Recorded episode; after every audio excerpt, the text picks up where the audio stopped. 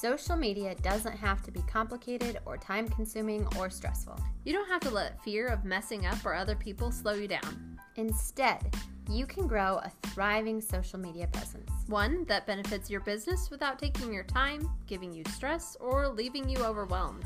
Hi, I'm Beth. And I'm Katie, and we are the founders and owners of Grace and Hope Co., a social media management company. We know how hard it can be to come up with ideas of what to post, to stay on top of all the different platforms, and still have time and energy for the rest of your business. So here on Simple Social Media Solutions, we will give you easy tips and strategies for organic social media growth that will impact your business without adding stress. Let's get started.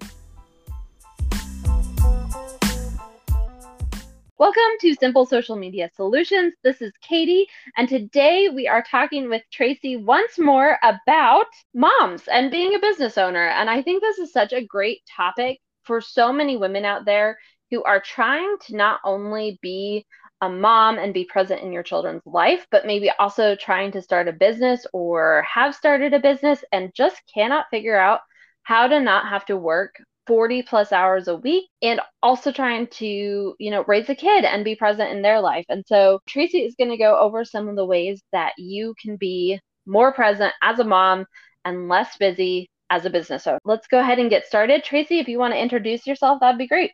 Yeah, absolutely. Thank you again for having me. It's been awesome. So I'm Traci Bakenhaster. I'm the owner of Adulting University, where we are preparing tomorrow's adults today. So that's kind of me and what we do.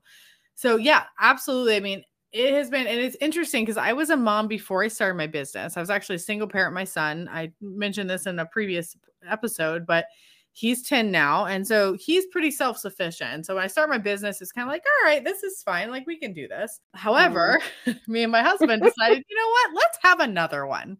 Why not? And why not? Yeah. I'm like, and it completely shifted everything, because before I got pregnant this past year, I mean, with my son, I still prioritized him, and like, I would still go get involved in stuff, be at sporting events, all the things, but I was still working way more than I probably should have been, because I'm like, well, it's a business and I have to do all these things and all this stuff. And it's just so funny now looking at it like, well, I'm actually doing all the things I wanted to do that I wasn't doing now in a lot less time. And the reality is, it's because when I got pregnant with my daughter, I knew, okay, I want this to be different than last time. Because with my son, he was back in daycare at 6 weeks old because I was working, I was in school, single parent, didn't really have the luxury of staying home. And so I'm like, no, we are going to make this happen. And so I'm like, all right, well, I can't be working 40 some hours a week, 50, 60 hours a week. That's not going to happen. And my husband, thank goodness, does work at home. So we can tag team a little bit. But what really worked for me was honing in on exactly what is my lifestyle? Like, what is it I want? And how can I now make my business fit into that? And so during so smart. Yes, it was a huge shift in my mindset. Instead of saying, I want to do all the things and trial and error, and I'm going to just throw out all these programs and I got to do all this stuff. It's like, all right, well, here's what I want. Here's how I want my lifestyle. I want, so now I need to automate my business as much as I possibly can. And I need to figure out exactly what I'm offering and be like, here it is. Like, I could always add eventually, but just focus on 1 or 2 programs and that be that. And so throughout my pregnancy, I actually kind of took a step back a little bit and kind of flushed a lot of things out of like, all right, what does this look like? Like, what does that look like? And I've never been more focused and clear on what I need to do in my business and where I want it to go. And that was really that shift that started to happen to allow me to not be consumed by my business, but be able to still be mom, still be a wife, but still have my business. And I'll be honest with you, I have been so re-energized and passionate and excited about my business. I was getting really burnt out before I got pregnant, because I was just going and burning the candle out of 5 different ends. And now it's like, nope. Here's what we're doing. Here's what we're focusing on. Here's the priorities, and sticking to it.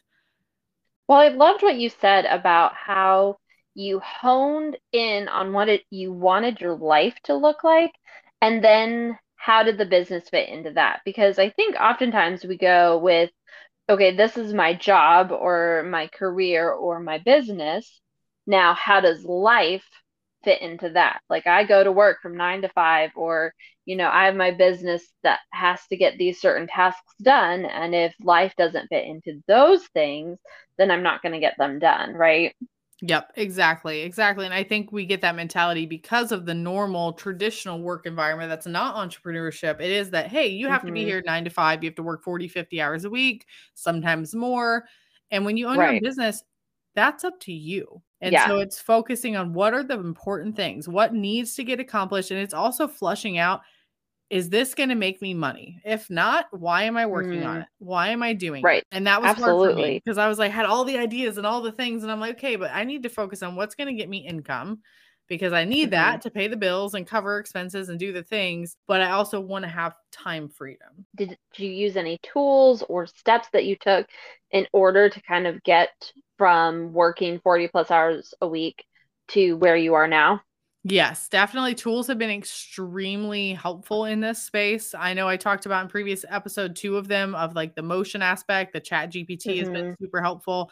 But honestly, the other one I would say is Flowdesk, because having that automation for my emails and everything, which I didn't have before. I'm like, hey, I'm having all these leads come in and build my list, but I'm not doing anything with them.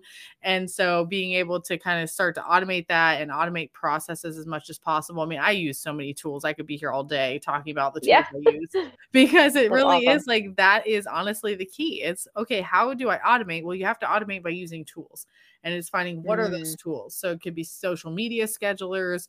I use those types of things. I use Google Drive. I have a podcast manager, so I'm actually launching my own podcast here soon.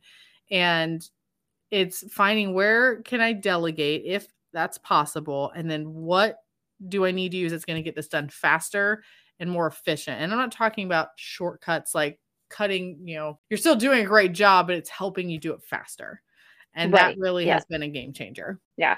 And prioritizing what you want to do, right, too, where you're not doing necessarily the things you don't enjoy. For instance, like, I know I don't want to work on our taxes because I don't enjoy it and I don't think I'm very good at it.